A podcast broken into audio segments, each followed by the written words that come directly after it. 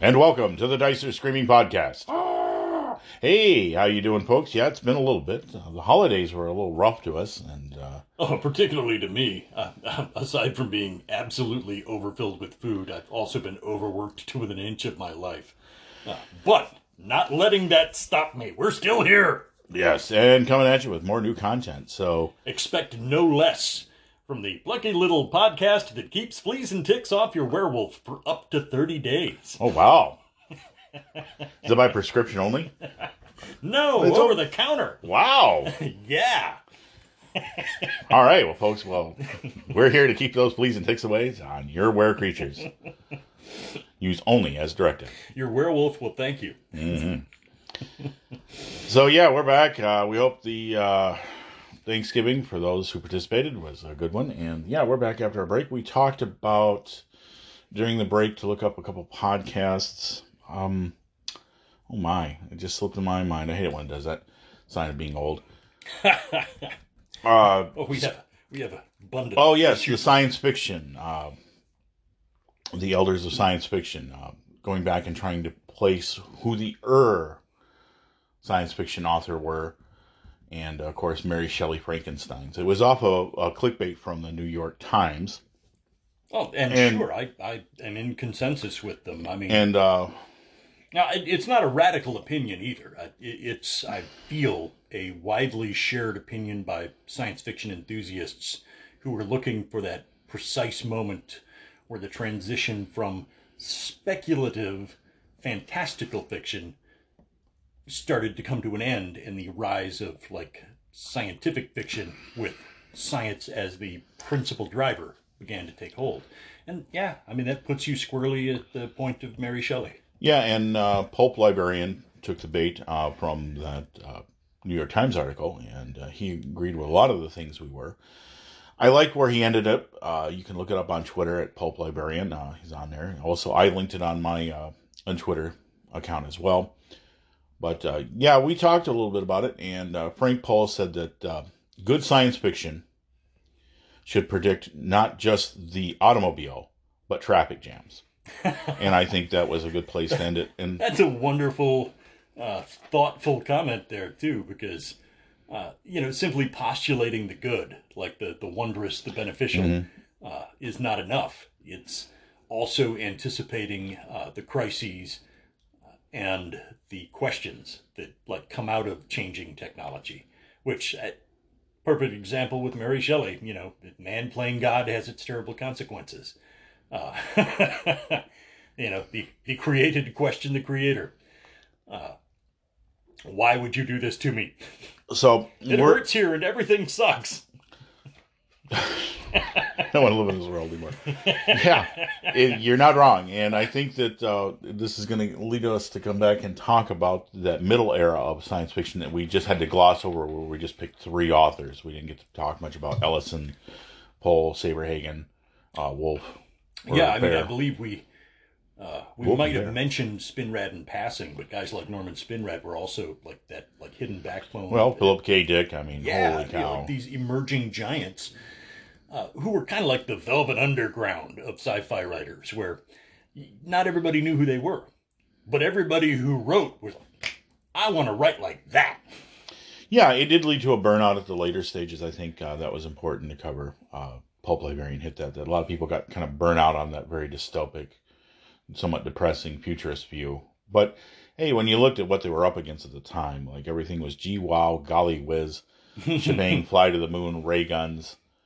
Yeah, 1950s pastel suburban optimism. You know, if you're surrounded by that 24 7, uh, it is super easy to, you know, like, I, I feel a darkness inside me. Uh, or it's like all of a sudden, it's I want to paint it black. You Yeah. know, everything. Yeah, exactly. So Uh, yeah, that- yeah, that that very sterile monoculture itself created a enormous desire to like, I want to look at the seedy dark side of life because it's something that isn't this bland gruel of existence.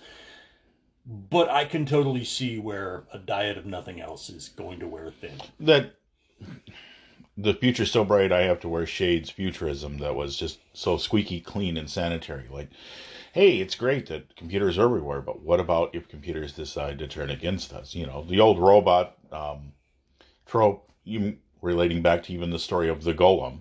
Yeah, which once again, you know, science fiction, it it's it too has its literary roots, uh, and those roots are just as familiar to us, uh, you know, and in some cases biblical or rabbinical in origin, because those are inspirational stories that people connect to. But not to pat ourselves in the back, I was really proud. I we listened to the episode of the Three Greats, and I I did see back there were some comments left in the uh, back section on uh, Oh. that uh, they were some people weren't too happy with Heinlein as one of ours, but uh, you know, I think uh, Well- Jason put it pretty well. That yeah, he was controversial at times, but I think it was just trying to get people to think more than it was in an endorsement. Yeah, uh, it, and I I am glad that we did at least mention that during the course of that podcast that uh, it was not an endorsement of his, you know, like of his ideas and writing, and even he himself, when pinned down, was like, "Look, am I telling you that this is the way the world should be? No, but you know, this is an experiment. This is a a thought. It's a perspective. What if things were unfolding in such a way? What would the effects of that be? You know, and that deep thought. That's why they called him the professor, man, the dean, The dean, yeah, the, the dean of sci-fi. He was a deep thinker, and you know he wasn't sitting there pontificating, saying like, "Well, this is what the world should be like." No, uh, he created very disparate and different ideas, and expressed them extremely well. Uh, and I'm still a little traumatized that the movie universe did not do much justice to his creations. Yeah. But hey, discussion for another time. Right. We'll uh, we'll definitely be revisiting the uh, greats of science fiction again. Uh, definitely with uh, maybe some traveler content as well. I think. Oh yeah. Yeah, I think the new uh, Mongoose is releasing a new version of Traveller, the classic. That doesn't really change anything. You don't have to go out and buy it. It's just a compilate, uh, a redo and a compilation of some of the errata, and some supplemental material all under one cover. So it's uh, a little bit bigger book, but um, a little bit more updated graphics. Hmm. So Most excellent. yeah, I'm looking forward to it. I've been very happy to see Traveller coming back as well because it's one of the greats. So, uh, yeah, we've glowed about it enough. Yeah. before, so no point in you know. Oh well, we got we didn't even tell you what the topic was going to be last week because the portents were blurry because we were debating about a couple things and then uh, the, the holidays. Tasseomancer was exhausted. Yeah, so Like even even the coffee was not enough. Like I, I was eating the grounds and still nodding off. I'm, just, I'm so tired. They make me work like dog. Oh, yeah, it was not a pretty picture. But uh, but this week we'll be able to give you a portion of what's coming next week. So yeah, we will be coming at you next week. Uh, probably taking a brief break for Christmas, just letting you know. oh yeah, that's well off in advance. But uh, I I have s- am reasonably sure that I have secured Tuesdays off, uh, which may be my only day off for some time to come. Oh, good lord. until we get over the holiday hump. And Yeah. Once we're out the other side and into January, I am a free man. Uh, so that will be a sweet relief. It'll be nice to get back to a traditional, our traditional schedule. But anyway, so what does the Tasseomancer have in store for us? What what fortunes can you divine? Well, this time future. I didn't exhaust our entire supply of coffee just trying to stay awake after work. So, uh, the Tasseomancer has gazed into the coffee grounds Mm-hmm. at the bottom of the cup, and what he has determined is that the Harn campaign setting, Ah, the game Harn, yeah, Columbia Games magnum opus. Well, and one of their big ones. They've done some other stuff, but Yeah, this this is a big one of yesteryear. It's not one of the most famous games out there, but everybody who had a copy of Dragon magazine had seen these ads, uh, and it had a respected and admired place in fantasy RPGs. So Yeah, it was a much um, as we talked about fantasy wargaming before from Bruce Galloway. This was a more approachable and reasonable attempt at the same type of setting, although put in an alternate world with its own nomenclature and its own prehistory. So you weren't delving into having fights over who idea of old English literature was the best. You weren't having to fight over the basic uh, carnations of Beowulf throughout the entirety of the Anglo-Saxon environment. Yeah. Getting trapped in Canaan wars uh, between historians may sound like an unlikely issue, but I assure you, in early gaming, this was not unusual. Yep. Who is the greater expert on medieval lore? Uh, yeah, that argument happened. But so right, but, but, putting that away, I mean, those guys were from Cambridge, so what would you expect? You couldn't expect much less. Yeah, I, well, uh, honestly.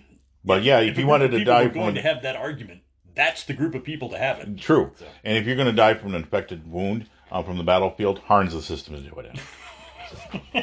Believe it or not. so yeah, that's your augury. Uh, the Tasseomancer has gazed upon the coffee grounds in the bottom of the cup and has seen Harn in the very near future coming to a podcast near you. Well, specifically to this one. Yes. So yeah, so we're also going to be closing out the year with a retrospective of the entire year, um, the blazing dumpster fire that was, as opposed to the triple alarm blazing dumpster fire was the year before.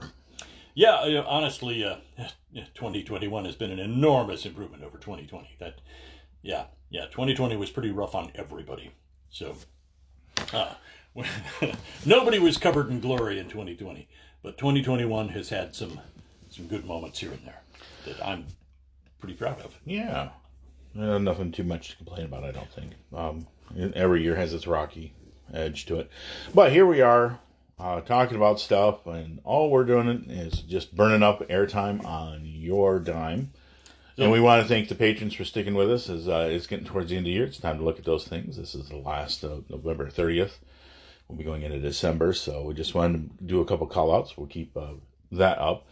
And uh, just as we get into the topic here, one last uh, item of business is we want to cover that you, we will be having um, some merchandise coming up, uh, coffee mugs primarily, but maybe t shirts later on as we're nearing a onerous but somewhat complicated cycle of getting our logo done. We didn't want to be seen as just two angry guys on the internet because I mean, how novel is that? A podcast of two angry guys talking about things that piss well, them off. And it would be ridiculous because, honestly, in retrospect, uh, we're not two angry guys. You know, I mean, it's not like we haven't had some moments of frustration here and there, but I, I don't feel that the podcast is misnamed because there is a certain irony. like the dice are screaming because. Well, yeah, it's an allusion to the through? trees are screaming. Yeah, an old magic deck. Uh, and it, it implies that we're subjecting those poor dice to just nightmarish events. Not that we ourselves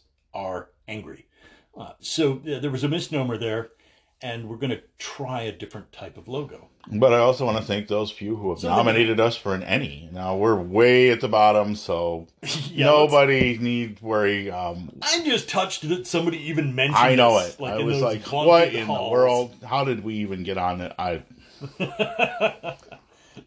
so where were you when I only got two likes at the ENnies? Uh, creating two accounts, bro. Well, they haven't started voting yet, but I mean, somebody put us up there, so. But and it wasn't me. Were, thank you. Yeah, thanks. Thanks, folks. We really appreciate it. It, t- it, really touched me to get that. You know, it's like, well, uh, I guess we can make a trip out to Gen Con. I mean, not that the wife won't uh, like be jumping for joy. We're going to Gen Con. Yeah, I know. That, nobody. Boy, you don't have to like trank dirt people and haul them in the back of a truck chained up. You know, just you're coming and you're gonna like it or else. No, it's not, not that level of complicated. It's more like, hey, you want to go to Gen Con? Oh my God, yes! exactly. Uh, so, yeah, thanks, folks. And so here we are. What are we going to do for content? I know. Let's talk about swords. Sworded. Sworded. Ah. Oh. oh, man. This is the worst game I ever played. I know.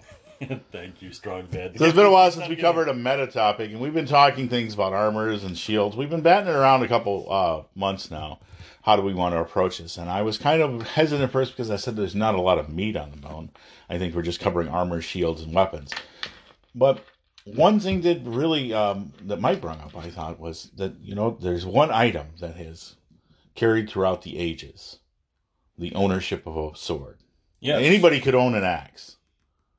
I mean, as a matter of fact, many Vikings had axes and were very proficient with them as well as the Saxons. Oh yeah, but a the- sword the was a mark. Celts, you know, Yep. with the with their particular type, the Gallic axeman. Mhm. Uh, but an axe was both a tool and a weapon, you know. But a sword, there was very little else you could do with it except fight.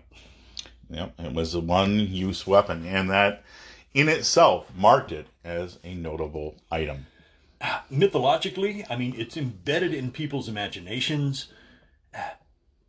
It has this place in our history, uh, you know, not as a tool uh, for anything but conquest and conflict, you know, but as we look at genres like swords and sorcery, Yep, that's 50% of the genre. exactly. So You know, uh, nobody ever created a giant genre called, uh, you know, Ranseurs and Sorcery. Yeah, ju- or, you know, Pikemen of Destiny. Uh, it just, there isn't the same connection. There's something visceral and poetic and wonderful about our love of the history of the sword. so and swords today. go through all cultures. I mean, Yeah, from the. Philippines, the Pereng, to uh, the Chinese, into India, and all through Western and Europe. In, Oh yeah. Uh, if it weren't for India, uh, Damascus steel would have never come to be. Like And the- the there's an argument to be made for the Obsidian Edge clubs Mm. of South American culture. Oh, it's unquestionably a sword type. Uh, it is different in design. People think of it as kind of like a morning club. star, but it's not. Okay, it is slashing and cutting. It is wielded much in the same way a sword would be wielded. So the comparison holds. It is decidedly sword-like. hmm So anyway, it's, we're just kind of setting the stage for it. Yeah, Uh, this is our homage and our ode to the sword itself. which looms large in the fantasy sh- genre because of all the items that are out there. The sword has received the most treatment in gaming literature and in the lore. I mean, uh, let's. So, I would like to start off by just talking about historical swords, and then we'll launch into magical swords. We've talked about several magical swords in the past, specifically the uh, Book of Swords from Fred Saberhagen yeah, and that alone tells you a lot about it. But also in the game itself, we talked about the nine swords of power. We've touched on them, but we also touch about here. Plus, uh, a certain sword that uh, bears the name of a uh, dark, malevolent, uh, evil fighter who is near legendary, almost as legendary as Wardu. uh, D&D's famous The Sword of Of Kas. So, Uh, but pardon yeah, me. perfect example. I mean, and look at the the swords listed, uh, like the Defender uh, model, which you know, Right.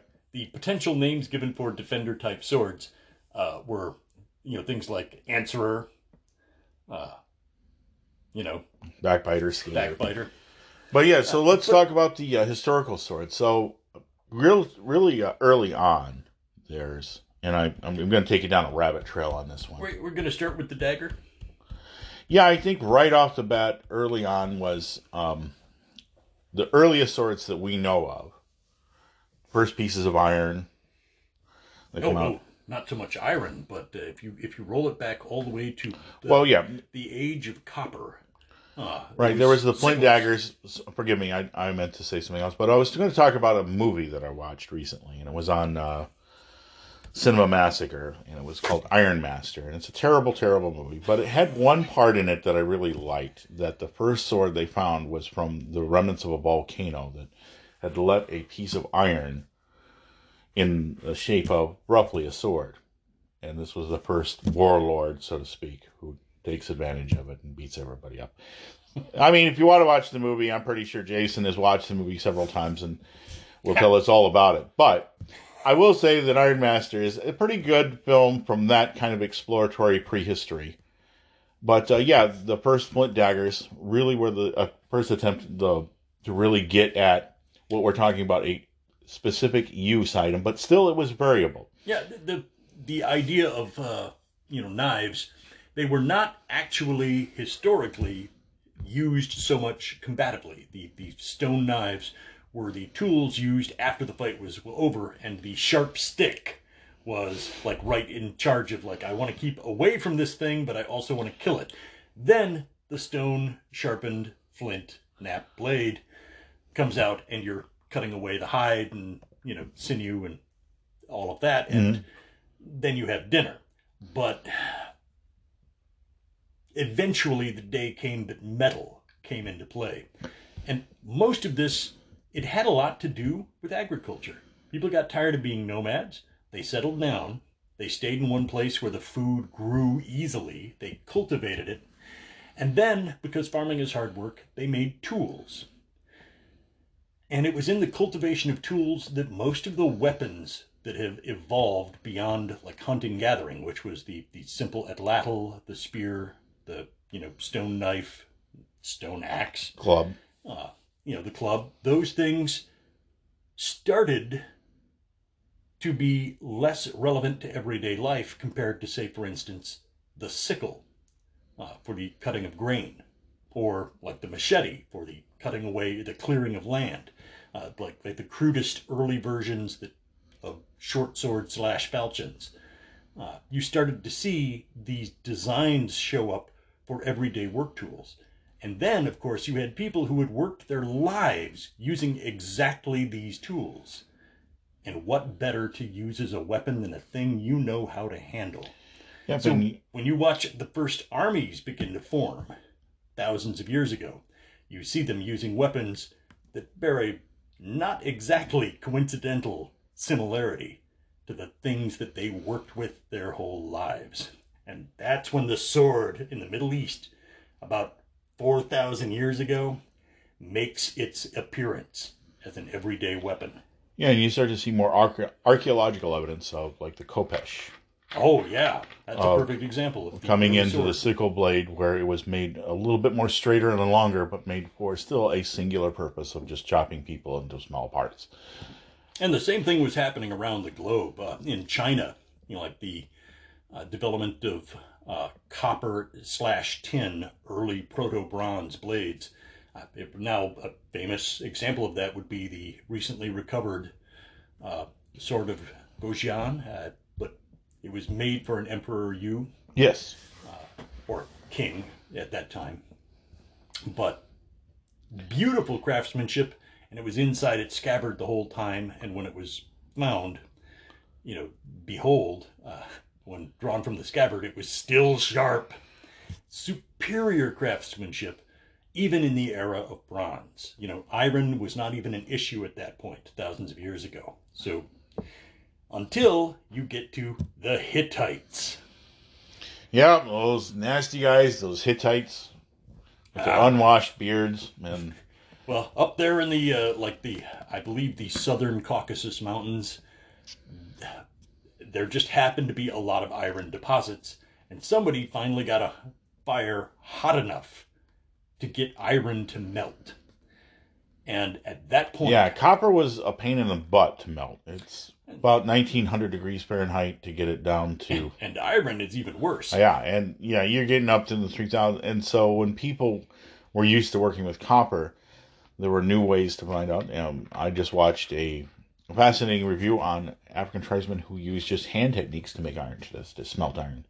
Ooh, Yep, just with a common tool or their bare hands, roughly, just making stuff, and how they were able to make these very hot furnaces out of just mud and clay, and for one use, yes. so they're it can be done, but yeah, and they make the hungamunga and several other items from it. And I was like, yeah, that that's how it starts. And when it's a fascinating look that they're still operating on a almost a post Stone Age level of craftsmanship for iron, and because it's worked, they've never had. And it's not because they're primitive or silly. It's because this is something that is reliable, it is replicatable, and it's easy. Yeah, that what's the the harm in that? I mean, you know, if you know that something is guaranteed to work, experimentation becomes less of an enthusiastic undertaking. Yeah, they're just not making simple pig iron. They're actually making a very strong alloy.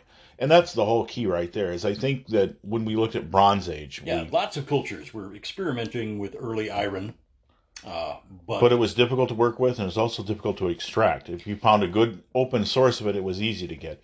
so there was a wonderful transition period where the Iron Age was kind of happening everywhere with people like experimenting with like mixed iron slash something else metals. But the true age of the blade came in steel, and of course, in Western culture, we tend to think of it as the High Middle Ages, but was actually a little bit before. Oh, quite a bit. Actually. Yeah, yeah. The, the common re- perception is the knights in shining armor and all that. No, no, the real age of steel was like that. Those first weapons that started to be forged with carbon dust. Mm-hmm. Uh, uh, again, same area. That that was the Caucasus Mountains. Yep, and the antecedents to Conan Cimmeria. and everybody wanted those weapons. Okay, the the Persians were like, "Oh my gosh, these are the best things since sliced bread."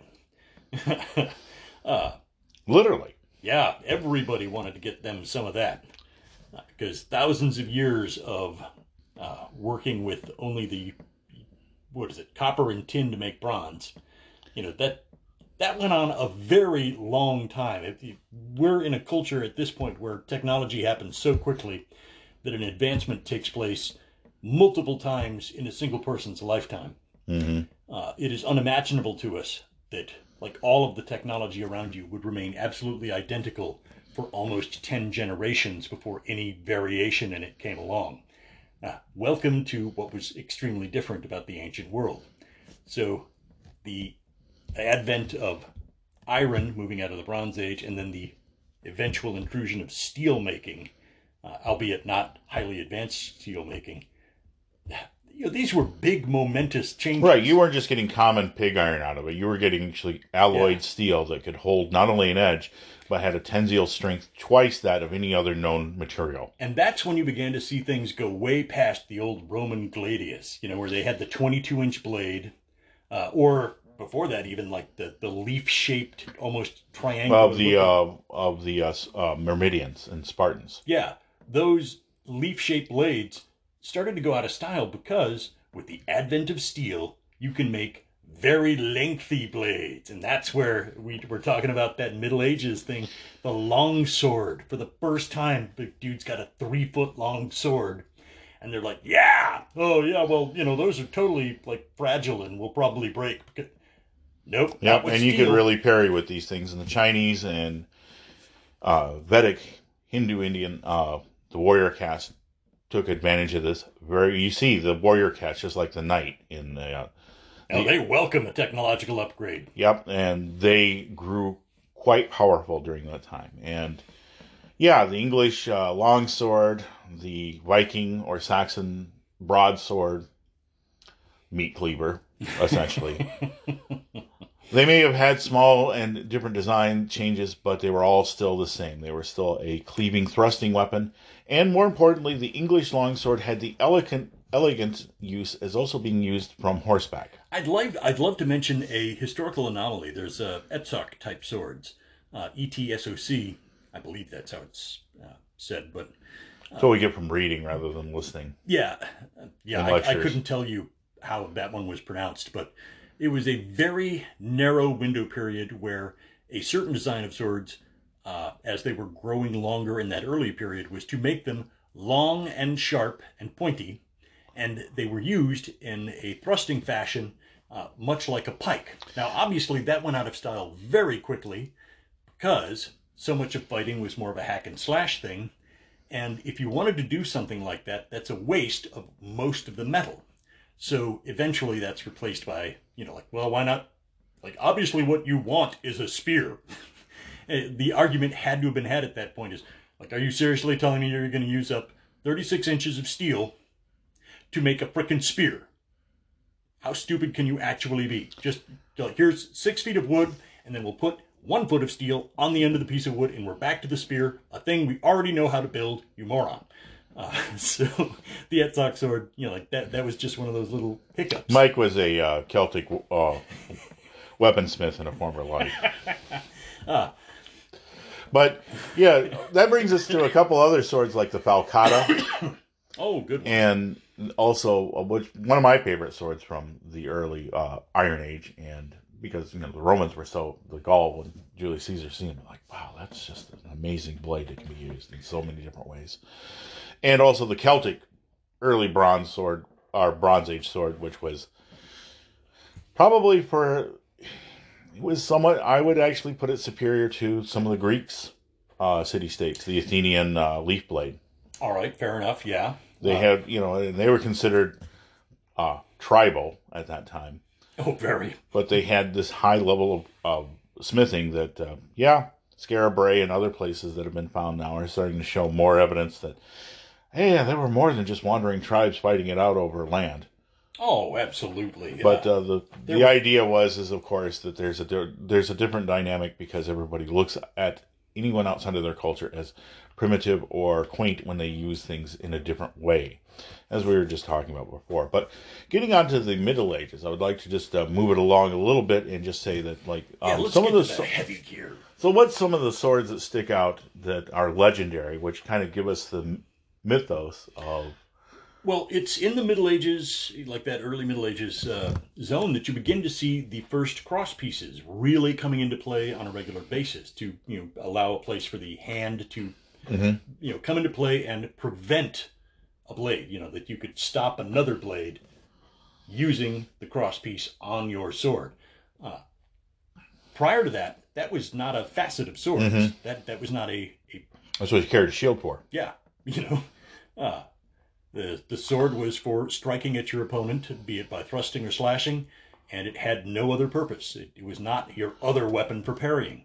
Right, because why? Because sometimes it could damage or bend it, Yeah, and yeah, on the battlefield you can kick it out, but uh, Superior Steel did not bend; it flexed, and you could shatter other blades or just ruin them with a simple. Oh, and by then, I mean, you know, Damascus type steel, which emerged out of India, uh, the wootz process, uh, and then migrated north and then worked its way all the way up to Spain. You know, once Damascus type steel had started to come into play, you had wonderfully flexible blades that could sustain damage in combat. so And this kind of gave them- combat changes.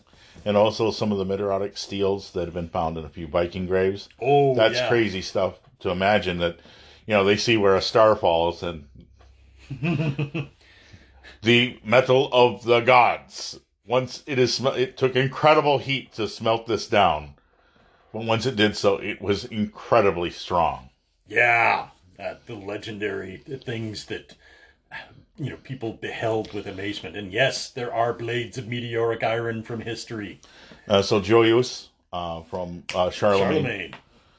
Uh, was one. Uh, the Sword of Roland is another allegedly mythical but legendary item that has sort of crept in from time to time.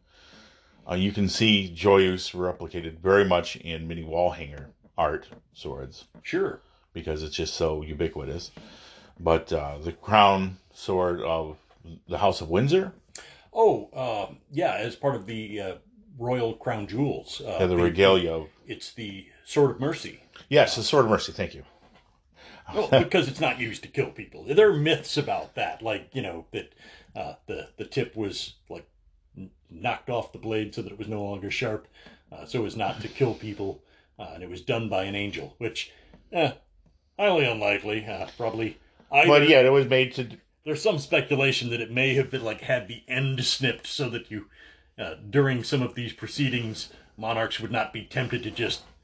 Oh, I hate this guy. Oh, Henry the Eighth gout ridden hand dropping the blade. Oops, on somebody's foot. Yeah, that, you know, there, there's mythology, and then there's like a, uh real world antecedents. But yeah, the Sword of Mercy, which is a beloved uh, part of the actual British crown jewels. some of the Teutonic blades that still survive from the knightly orders, as well as the the Maltese blade. Oh, and uh, the legendary sword in Japan that is uh, supposed to belong to the storm god Susanoo. Yes, Uh, uh, what was it? Sugiri uh, something, but it is a, a beloved and you know heroic uh, weapon that yeah, including the Emperor's blade. which I believe is still missing Yep. Am I correct? Yeah. It Okay. Yeah. hasn't been found, but there there's not only archaeological evidence, but legitimate. Like it, it was moved. Its location was known up until the end of World War II. Right, and then there weren't many photographs of it because it was seen as a sacred object and not meant for public display. And eyes only, uh, only royal eyes only were really required to see it. Such is the mysticism that is associated with the katana, and that brings us to the last part of this that I just kind of wanted to up is before we get into the fantasy, unless you have some other things to add to this. Oh, um, well, let's see. We've no, I believe we've covered almost everything that I felt was extremely important. Uh, I did want to pause a little moment on one of the uh, the side evolutions of the sword. Uh, another famous one was the seven branch sword that was never actually intended for combat, but it was a gift uh, from you know between Korea and Japan during an era in which historically we thought there was no communication between those two countries. It actually, like the discovery of that item, proved that there was greater contact, trade, and political relations between those two countries centuries before the world or the well the historical community believed that there was communication. So uh, that was a sword that had a big impact on our view of history, even if it was not a combat weapon. Yeah, well, okay. Uh, here's an aside to a real world sword: is um, the Wilkinson bladesmiths that are usually employed by the royal house of Windsor were commissioned in World War II to make a sword for the so- the sacrifice of the Soviet people, and was given to Joseph Stalin at a meeting in 1943 between Churchill and Stalin. Wow. And it was said that when he received it, that Joe Stalin was moved to tears by its beauty because it was created in the Soviet style of the proletariat bold lettering and red stars. Hmm. And with a sickle at the uh, hand and the sickle on the end. Completely used the motifs of the communist regime at the time. But for those uh, interested, it's still around and um, it can be viewed today in the Moscow Museum. But uh, Joe Stalin uh, handed it to one of his aides who dropped it, and then apparently you go to Gulag. you bet you go to Gulag. Oh man. But yeah, there, there's been many ceremonial swords that have been given as gifts, and of course, Great Britain, the empire of empires, coming to the Soviet Union to present them the workers' paradise under Joe Stalin. Yeah. Uh, mm, all right. Yep. I, my irony meter broke. Sorry. Um, yeah, but they gave here's the um, empire of kings, and going to the uh, people's commissariat commissar, uh, head commissar, Joe Stalin himself, and bequeathing the sword is a moment of history that they chose the sword, even though filled with Soviet iconography.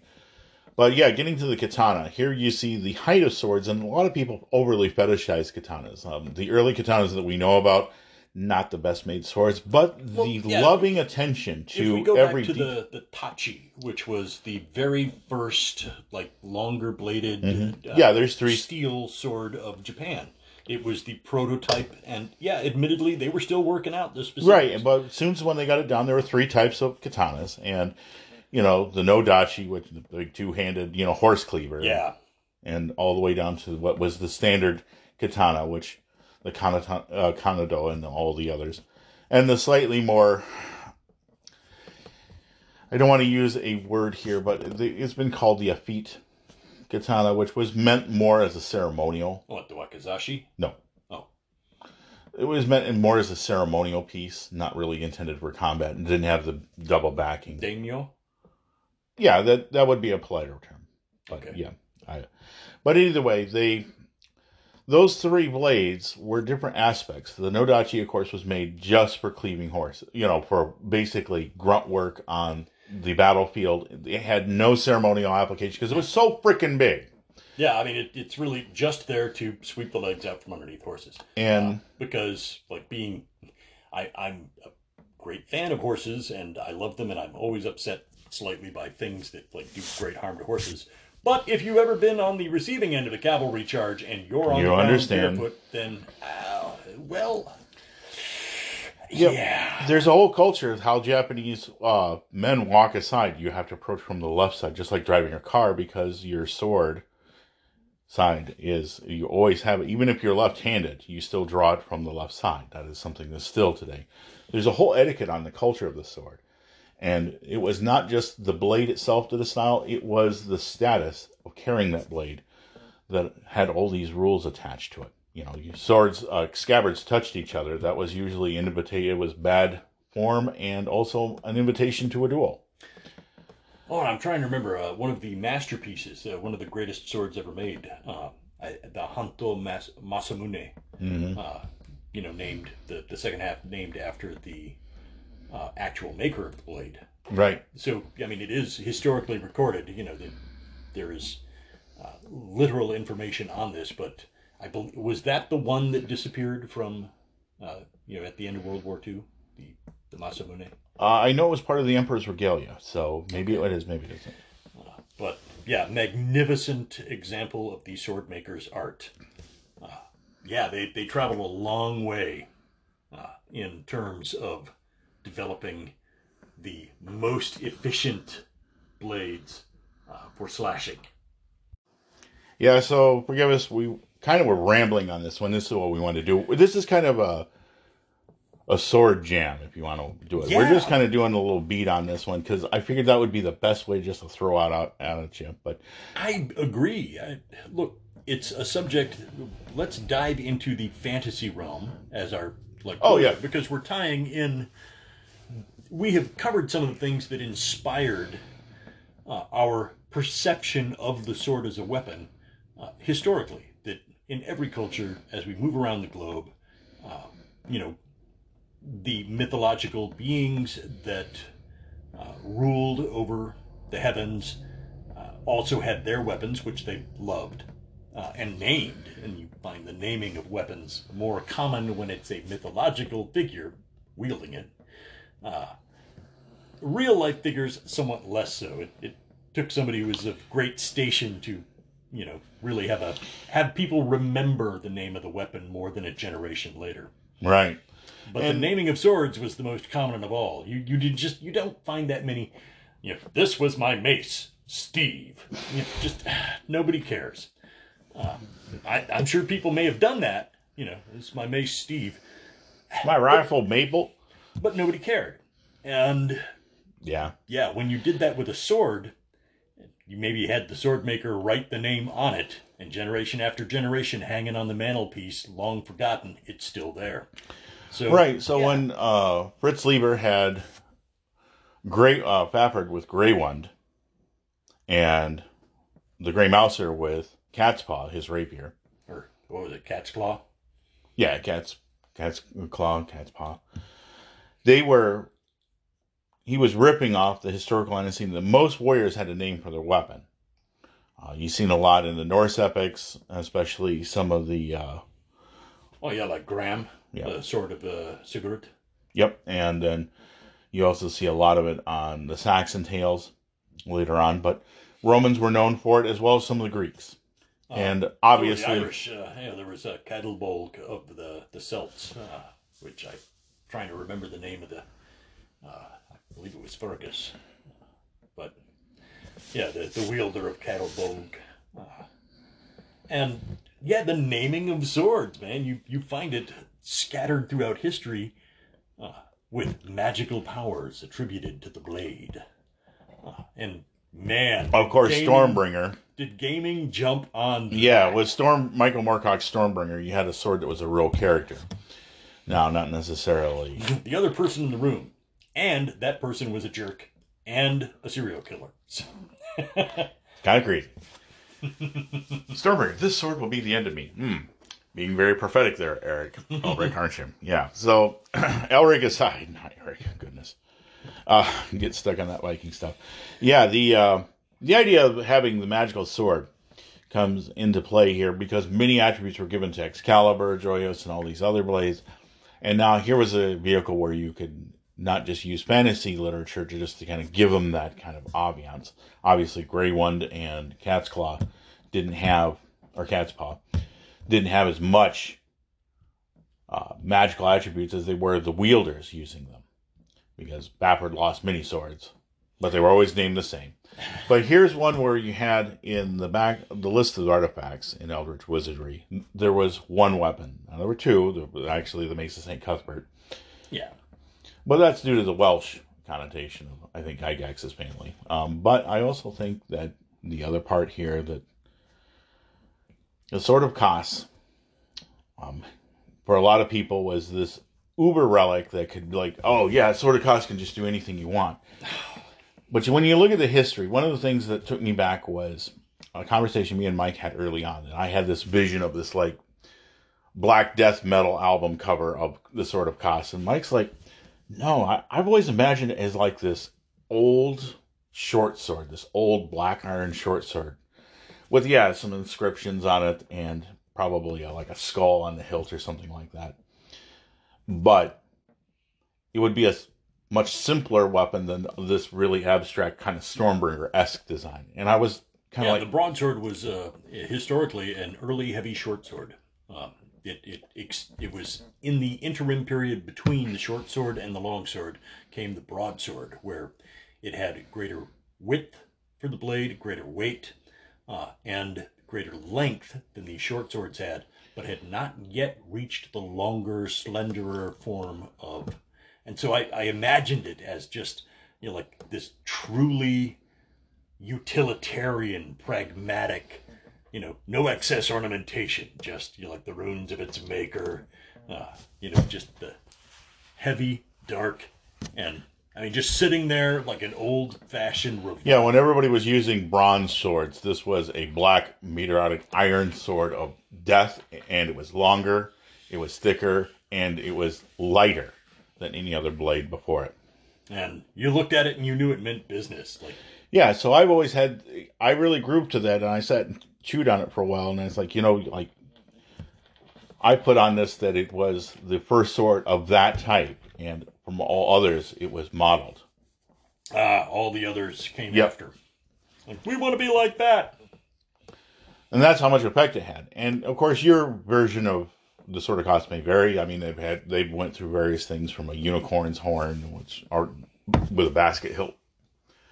Ah, I was like, yeah, okay, that's fine. I mean, anything's possible. It's Oh, that does remind me of something that I, I did want to mention that I, I had forgotten. I wish I'd remembered it before. oh, the de-evolution of the sword. Like there was a lengthy period where it only got much much larger uh, as physics and chemistry made it possible. Uh, there was another period where it began to change because armor started going out of style, uh, and the blades became more perfunctory. But then you see the rapier and the main gauche, you know, the, the sword and dagger, two weapon style fighting, uh, or, you know, sword and stiletto. sword and cape. Yeah. And you began to see an entirely different type of battle where uh, it had more to, it came back once again to thrusting and pointing after having begun as a weapon used to thrust and point and then evolving into slash and chop and cut. Uh, and then it worked its way back to fine point work. Watching that ebb and flow across like 2,000 years is kind It of coincides bizarre. with the way that the uh, Sword of Kas has been interpreted through the editions, and I think that's poignant. What I also think is poignant is the way that sometimes I stare at something and then, and then yes, all time and space becomes nothing. A veil is parted, and you are once again subjected to the gaze of the arcane eye. That's right, the arcane eye is returned and with a vengeance, forcing you to look at small projects across the indie gaming sphere and geekdom as well. So, what does the Arcane Eye unveil for us this week? Why, it's the LATAM Breakout, Latin American Gaming Jam Kickstarter that's got about six days to go. Yeah, and I gotta hand it to them. Uh, this is a five game uh, bundle. Yeah, five games, five creators. And look, by bundle, I do not mean that it's rigid and absolutely a bundle, okay? Uh, the individual games uh, can, you know, be uh, picked up. Uh, support for the project at different levels, like, hey, you know, you just want one, support at this level, it's okay.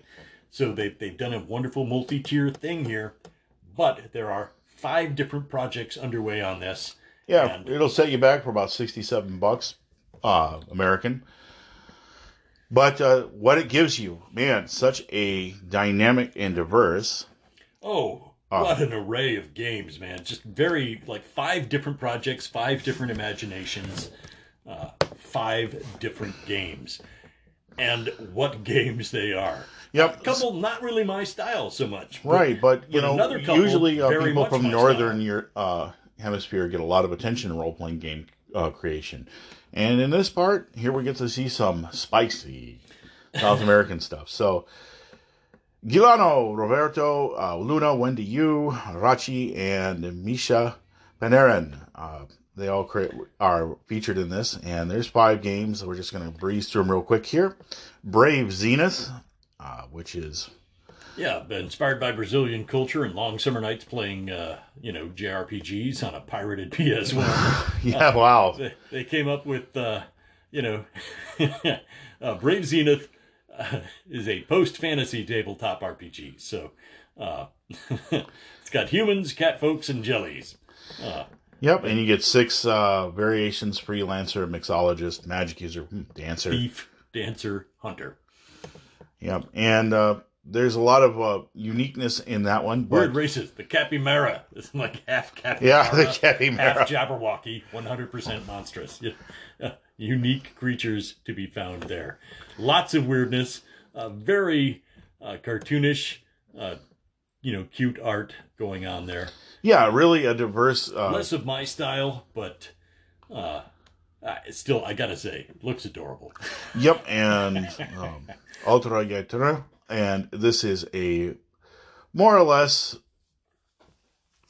a um, post-apocalyptic game, but it's kind of they as they say equal parts deadpan and unapologetically gonzo, whatever that means, and science and fantasy colliding in a uh, post-apocalyptic uh, resource resource poor world.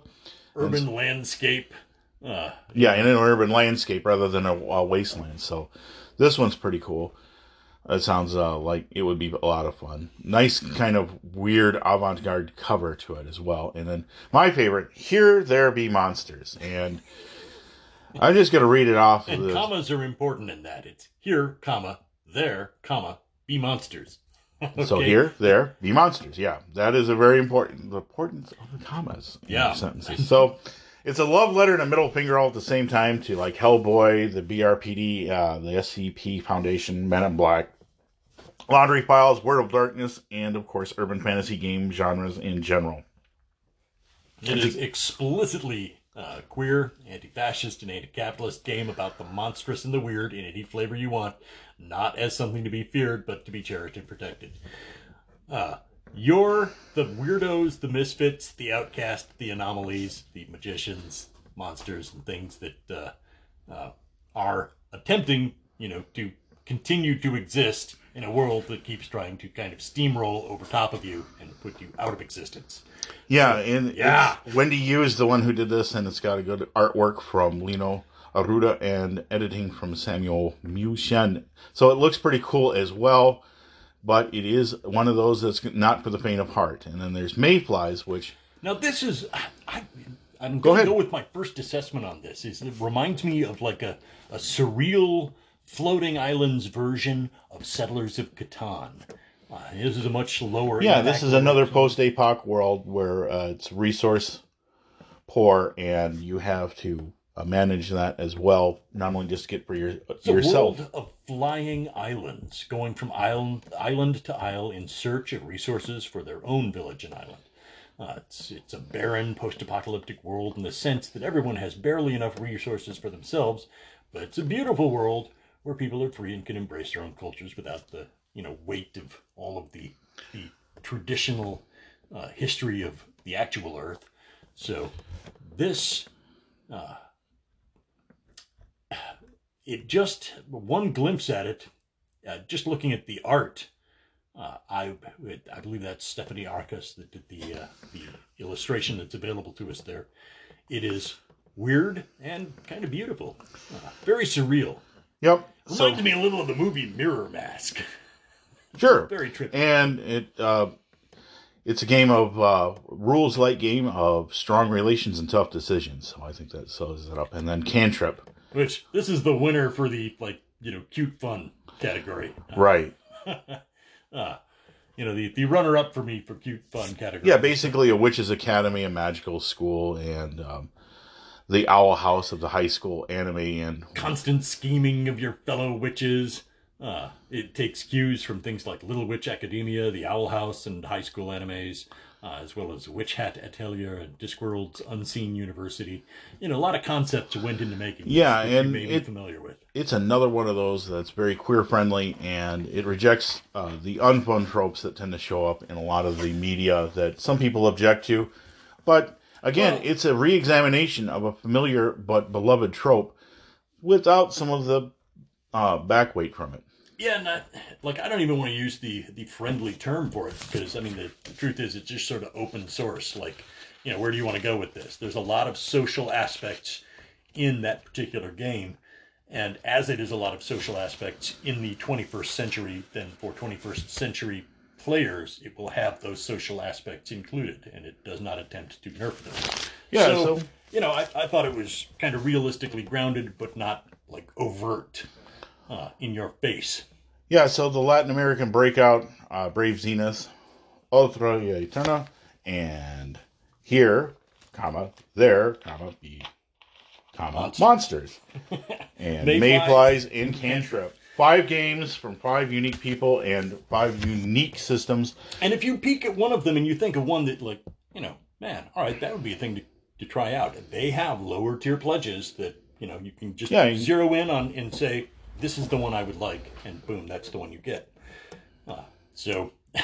yeah, and this is all under the banner of Soul Muppet Publishing, and of course, we support independent games and new perspectives into the hobby because that's how we grow here in RPG land. Well, yeah, and Soul Muppet Publishing, uh, they've done some indie RPGs and RPG adventures, uh, like yeah, Best so, Left Buried, Orbital Blues, and Esoteric Enterprises. So I thought to myself, you know, man, I like where they're going with this. But, uh, you know, it's nice to see stuff from other perspectives because uh, I am guilty as charged of occasionally falling into routine where, you know, I will hone in on a state of mind and then it's hard to get away from it. But, yeah, even if you just take it and mine a few ideas out of it is well worth the time and worth the price of admission. We shall dispel. But dispel. yes, the arcane eye closes its gaze on you and returns you back to your world of normality, where we were talking about magical swords and winding it up and putting a bow on it. I think that um, the magical sword looms large in our mindset because it, like any other weapon, sees you with as set above the norm.